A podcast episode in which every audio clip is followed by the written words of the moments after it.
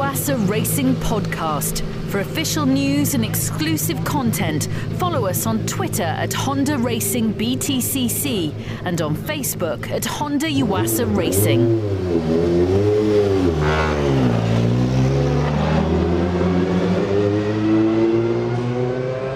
My name is Rory McAllister and welcome to the fourth podcast of the two thousand fourteen season here from Alton Park in Cheshire. For this edition, going into qualifying, Flash was sitting second in the drivers' table on one hundred thirty-three points, eight behind leader and two thousand thirteen champion Andy Jordan. Meanwhile, for Matt, he came into this weekend at Alton Park in fourth position on one hundred ten points, thirteen behind Colin Turkington. First of all, though, let's talk about the weather. It absolutely chucked it down here at Alton Park yesterday for free practice and qualifying, and at certain points today it's been cats and dogs as well. But what is it like to race in the rain, let alone drive in the rain, as most of us have done in our own cars? I spoke to Matt and Flash about how they handle their Civic Tourers in the wet. So Matt, Flash, we've come to Alton Park. And I was thinking earlier that often it's a sporting cliche to say, oh, well, you've got to take the positives from any situation. But I kind of thought that perhaps driving in the wet is just full of negatives, and just wanted to get your thoughts and views on that. I mean, Matt, is there anything you like about driving in the wet?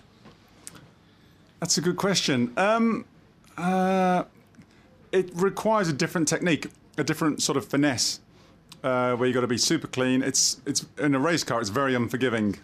So if you if you make a mistake, it can become a, a big mistake, which is, I mean, transpires. How you drive on the road is, is how you drive on a racetrack. It's, you know, a little bit. It's just um, you got to be a bit more careful. You got to uh, forward plan a lot more. Look at the road conditions around you, make for puddles, aquaplaning, and all the rest of it. So it's um, uh, you, you, your driving style will will change dramatically. And I mean, Flash, for you, I mean, again, when you know about the wet conditions, I mean, I suppose, you know, the jokes could go on that you're a man from Scotland and you know all about rain, but uh, is there anything you enjoy about driving in the wet? Um, I mean, I think a lot of it's just uh, just down to your attitude, you know, and, and, you know, sometimes in the wet it can be more mental than anything else. And, you know, more and more, I mean, every, everyone at this level is is on the case in the wet, but every time I look out and, uh, and see the heavens open, it's uh, I never have any kind of, you know, trepidation or any, you know, thinking of, oh, this is going to be a tough day. But yeah, come come rain or shine, it kind of it kind of is what it is, and ultimately you just got to got to try and do as as good a job you can and beat everybody else. And with the new Civic Tourer that you've been driving this season, when it comes to testing, I mean, pre-season and during the season, I mean, do, do you look at the, the the weather forecast? Do you think, right, there's rain due, we need to test in the wet? I mean, is that how it works? Is it spontaneous like that, or is it just a case of turning up and going, oh, it's raining, we we we better get on with the wet setup? Well, living and working in the U K, looking for rainy test days isn't normally a problem. So we've normally had our f fill by uh, the end of Feb. We've had our fill of, of wet test days and cold test days, and we're looking for some dry, warm ones at that point. That's when we, we, you know, sometimes we have to go to Spain to try and find a bit of dry weather to replicate what we're going to have in the summer, because um, yeah, we get we get we get plenty of track time uh, with it damp. And Flash, it's absolutely tipping it down like today in free practice. I mean, just talk us through what it's like when you're actually driving the Civic Tourer, uh, the, the differences and what you can see and what you have to expect. Yeah, I mean, you touched on it. The, the, the biggest problem is the is the vision and how little you can physically see. And uh, you know, in the race car we sit very low, we sit very far back uh, in the car as well. So even in the dry conditions, we're maybe only looking out, you know, a kind of six, seven, eight-inch window of, you know, of the bottom of the windscreen. The rest of it's completely irrelevant. But in the rain, the the biggest problem is vision caused by uh, by the spray coming off the tyres. You know, the Dunlop wet tyre is very good. It, it displaces hundreds of litres a minute or thousands of litres a minute. It's some huge figure. But that water's got to go somewhere, and it, it generally spins out the back of the, the car in front, and it hangs in the air like a... Uh, like a haze, and it's it's really difficult to see, pick up braking points, any changes of the tar you know tarmac or any of your reference points go out the window, and you've really got to drive on feel in the wet conditions, and, you know, not tiptoe your way around, but you really got to feel the grip because it will change from corner to corner. I mean, I suppose any of us that drive, you know, we've all driven in wet conditions or even on the motorway and experienced spray and things like that, but you guys are obviously going a lot quicker than, than, than we ever really get to go, well, legally on the roads anyway. And, and just with the helmets and stuff that you wear as well, and the, and, and the restricted vision almost that you've got from that, that you would have in a normal road car, I mean, is there any problems even with that?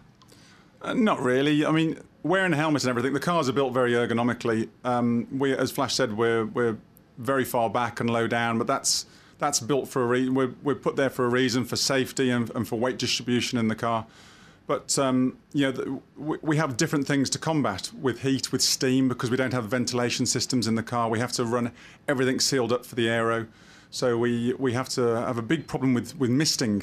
Especially with the turbo running so hot, it'll be running one thousand degrees C, just the other side of the bulkhead. So any watertight, any areas of the car, because they're all completely gutted out, uh, it's keeping them in steam. You know, you're obviously getting very hot, you're working very hard inside the cockpit, so you're perspiring and sweating a lot. And it's, um, you know, it, it involves a completely different dimension to driving in the dry.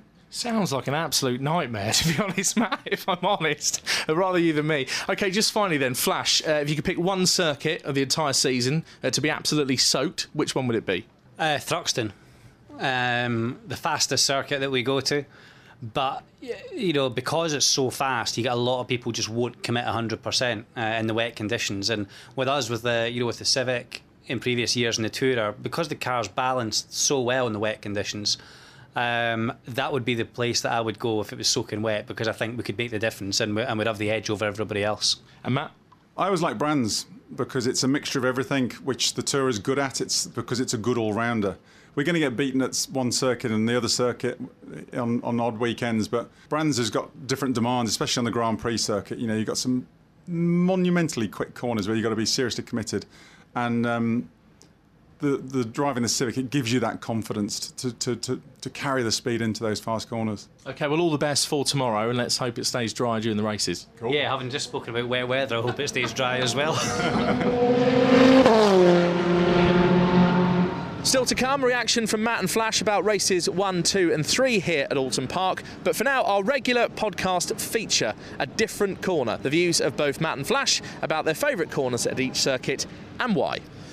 Um, for me, I guess uh, my favourite corner is Druids, which is uh, is one of the fastest corners in the circuit. It's a double apex uh, right-hander, but what makes it very, very different to every other corner almost in the country is that it's actually completely covered by trees. You almost go from the, the lightness or the sunshine as uh, as normal, and a very narrow approach, very fast sixth-gear approach. It's a fifth-gear corner, but you, you go from the you know the light uh, into into the darkness as as you get under the trees, and it's a it's a blind corner, bit of undulation, so yeah, it's quick, and uh, you always take a bit of a deep breath on the way into that one. And what sort of speed would you be going? And I'd be one hundred twenty mile an hour plus on the way in there, so yeah, it's quick, proper, with no runoff area, very. You know, very, very tight. And what about today when there's lots of water and you're driving with the wet tyres? Really difficult. I mean, the, I mean, the Dunlop wet tyres are fantastic, but they dissipate the water, but that water's got to go someplace, and it generally gets spat out the back of the car. So you almost get a, a haze of water, which means that, you know, vision is is very, very difficult. It's hard to see where you're going. Um, but yeah, we've got to do the best we can. My favourite corner is Druids. It's the second to last corner. It's the biggest, highest commitment corner on, on the circuit. It's uh, a double apex fifth gear, um, one hundred twenty-five mile an hour corner. So you've got to be super, super committed. You've got to carry as much speed as you can through there because there's a big, long sixth gear straight afterwards.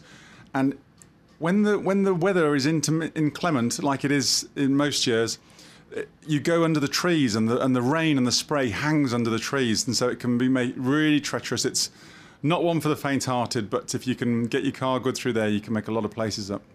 Matt, just to say, that's exactly what Flash said. See, we work as a team.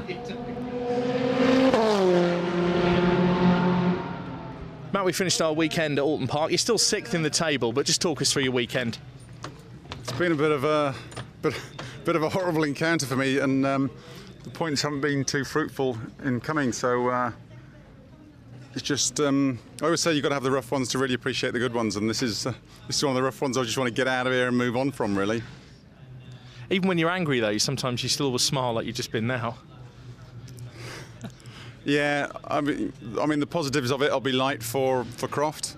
We're only halfway through the season, so um, and I've got a, gr a great car in the Civic Tourer, so you know, you, you've got to take the positives out of life. Um, I'm with a great team, so. And just talk us through the, f the first bend there in race three. What, what happened there? Uh, I got collected by um, one of the Audis, Hunter Abbott in one of the Audis. Um, they're very quick with their rear-wheel drive and the first gear off off the line, and he just came and, and clobbered me, so uh, that was it. I was a passenger. So you're still sick, though, and we go to Croft. Yeah, mate. We'll be windmilling in and, and uh, singing as fast as we can at that one.